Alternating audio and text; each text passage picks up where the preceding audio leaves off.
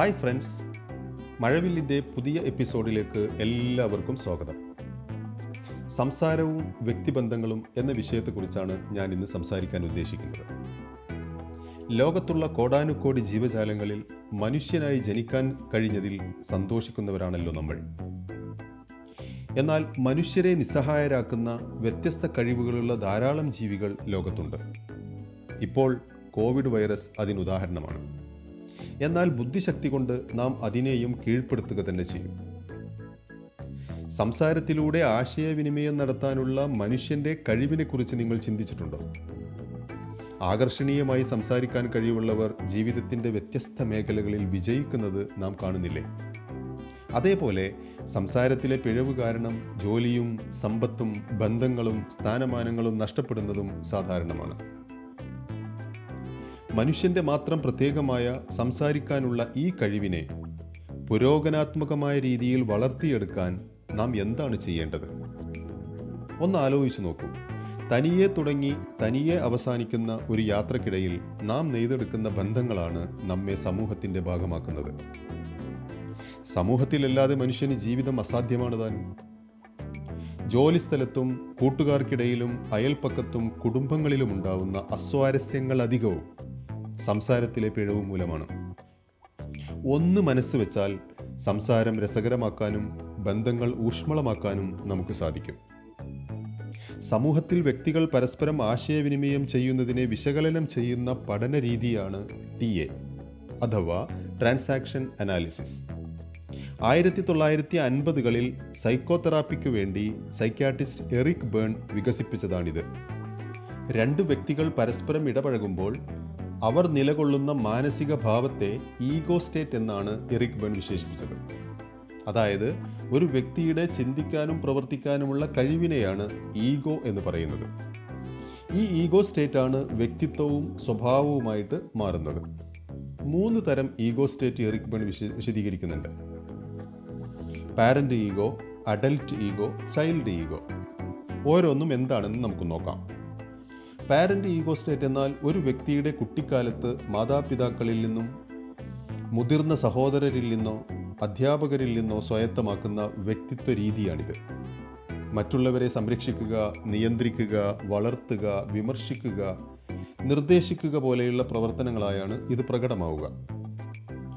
കുട്ടിക്കാലത്ത് കളിവീട് വെച്ച് അച്ഛനും അമ്മയും അധ്യാപകരുമൊക്കെയായി കളിക്കുന്ന കളിക്കുന്നത് പാരന്റ് ഈഗോ സ്റ്റേറ്റ് വളരുന്ന ലക്ഷണങ്ങളാണ്. കണ്ടതും അനുഭവിച്ചതും കുട്ടികൾ അതേപോലെ പ്രകടിപ്പിക്കും. രണ്ട് തരം പാരന്റ് ഈഗോ സ്റ്റേറ്റ് ഉണ്ട്. Nurturing parent critical parent nurturing parent മറ്റുള്ളവരെ സ്നേഹിക്കുകയും സംരക്ഷിക്കുകയും പ്രോത്സാഹിപ്പിക്കുകയും ചെയ്യുമ്പോൾ ക്രിറ്റിക്കൽ പാരന്റ് മറ്റുള്ളവരുടെ വ്യക്തിത്വത്തെയും സ്വഭാവത്തെയും അധിക്ഷേപിക്കുക മാത്രമല്ല ആളുകളെ നിസ്സാരവൽക്കരിക്കുകയും വില നിശ്ചയിക്കുകയും പരിഹസിക്കുകയും ചെയ്യും. എറിക് ബൺ പരിചയപ്പെടുത്തിയ രണ്ടാമത്തെ ego state adult ego state ആണ് ഇതിന്റെ അടിസ്ഥാനം വിജ്ഞാനവും യുക്തിയും പ്രശ്നപരിഹാരവും വിവേചന ശക്തിയുമാണ് അഡൽട്ട് എന്നാൽ പക്വത അതായത് ആശ്രിതത്വത്തിൽ നിന്നും നിസ്സഹായതയിൽ നിന്നും മോചിതനാണ്. അതുകൊണ്ട് അഡൽറ്റ് ഈഗോ സ്റ്റേറ്റ് പക്വതയുള്ള വാക്കും പ്രവൃത്തിയുമായി പ്രകടമാവുന്നതാണ്. പ്രവർത്തിക്കുന്നതിന് മുമ്പ് ചിന്തിക്കുകയും ഉത്തരവാദിത്വങ്ങൾ ഏറ്റെടുക്കുകയും ചെയ്യുന്ന വ്യക്തിത്വഭാവമാണിത്. വീട്ടിലെ ഉത്തരവാദിത്വങ്ങളിൽ പ്രായത്തിനനുസരിച്ച് കുട്ടികളെയും പങ്കാളികളാക്കുകയും അവരുടെ അഭിപ്രായത്തെ മാനിക്കുകയും ചെയ്യുന്നതിലൂടെയാണ് അഡൽറ്റ് ഈഗോ പുരോഗതി പ്രാപിക്കുന്നത്. മൂന്നാമതായി എറിക് ബേൺ പറഞ്ഞത് ചൈൽഡ് ഈഗോ സ്റ്റേറ്റ് ആണ് എല്ലാ വികാരങ്ങളുടെയും ചിന്തയുടെയും സർഗാത്മകതയുടെയും കേന്ദ്രബിന്ദുവാണ് ചൈൽഡ് ഈഗോ. ഇതിൽ നിന്നാണ് ആകാംക്ഷയും ഊർജവും പ്രതീക്ഷയും ഒക്കെ ഉണ്ടാവുന്നത്. ചെറുപ്രായത്തിൽ കിട്ടിയ ശ്രദ്ധയും പരിഗണനയും അടിസ്ഥാനമാക്കിയാണ് ഇത് നിലകൊള്ളുന്നത്. ഒരു വ്യക്തിയുടെ മുഴുവൻ ജീവിതത്തെയും നിയന്ത്രിക്കുന്ന ഈഗോ സ്റ്റേറ്റാണിത്. രണ്ട് തരം ചൈൽഡ് ഈഗോ സ്റ്റേറ്റ് ഉണ്ട് natural child adopted child.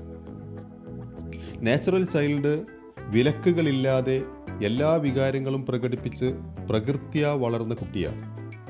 പ്രതീക്ഷയും സ്നേഹവും വിശ്വാസവും നല്ല ചിന്തകളും ഇവരുടെ പ്രത്യേകതയാണ്.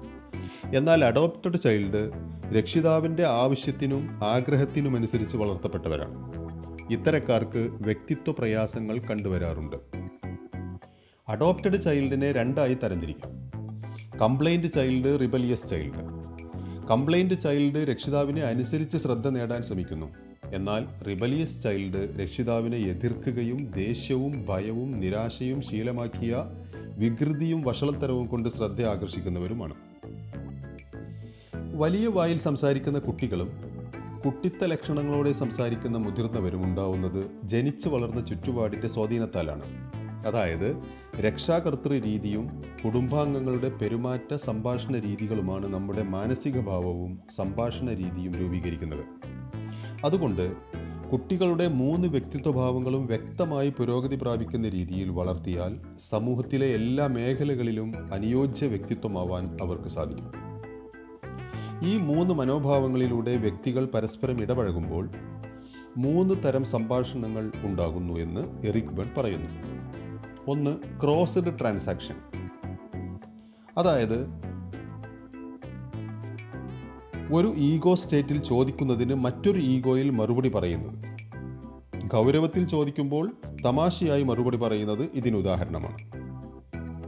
ഈ രീതി തുടർ സംഭാഷണത്തിന് തടസ്സമുണ്ടാക്കുകയും വ്യക്തിബന്ധങ്ങൾ തകരുകയും ചെയ്യും.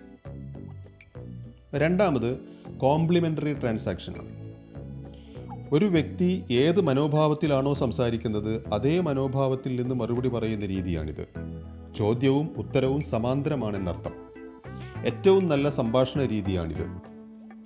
മൂന്നാമത് അൾട്ടിരിയർ ട്രാൻസാക്ഷൻ ഇത് അവ്യക്തമായ സംഭാഷണ രീതിയാണ്. ദ്വയാർത്ഥ സംഭാഷണമെന്നും കുത്തുവാക്കുകളെന്നുമൊക്കെ ഇതിനെ വിശേഷിപ്പിക്കാറുണ്ട്. സംസാരത്തിന് തടസ്സമുണ്ടാക്കാനും വ്യക്തിബന്ധങ്ങൾ തകരാനും ഇത് കാരണമാവും. ശരീരത്തിനേൽക്കുന്ന വേദന നമുക്ക് മറക്കാൻ സാധിക്കും. എന്നാൽ നാവുകൊണ്ട് മനസ്സിനേൽപ്പിക്കുന്ന വേദന മറക്കാൻ വളരെ പ്രയാസമാണ്. പ്രത്യേകിച്ച് അടുത്തിടപഴകുന്നവരിൽ നിന്ന്.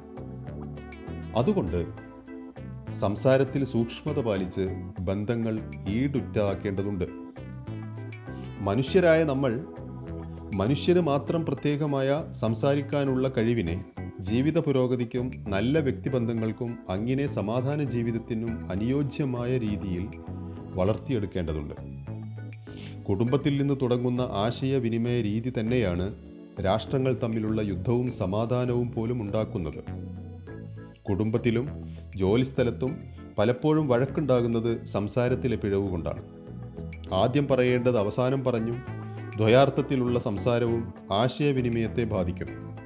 അത് വ്യക്തിബന്ധങ്ങൾ തകരാൻ കാരണമാവും. പറയുന്നവരുടെയും കേൾക്കുന്നവരുടെയും മാനസിക ഭാവങ്ങൾ മനസ്സിലാക്കി സംസാരിക്കാൻ ശ്രമിച്ചാൽ മനുഷ്യന്റെ മാത്രം പ്രത്യേകമായ ഈ കഴിവിനെ വിജയകരമായി നമുക്ക് ഉപയോഗിക്കാം. എല്ലാവർക്കും നല്ലൊരു ദിവസം ആശംസിക്കുന്നു. Thank you.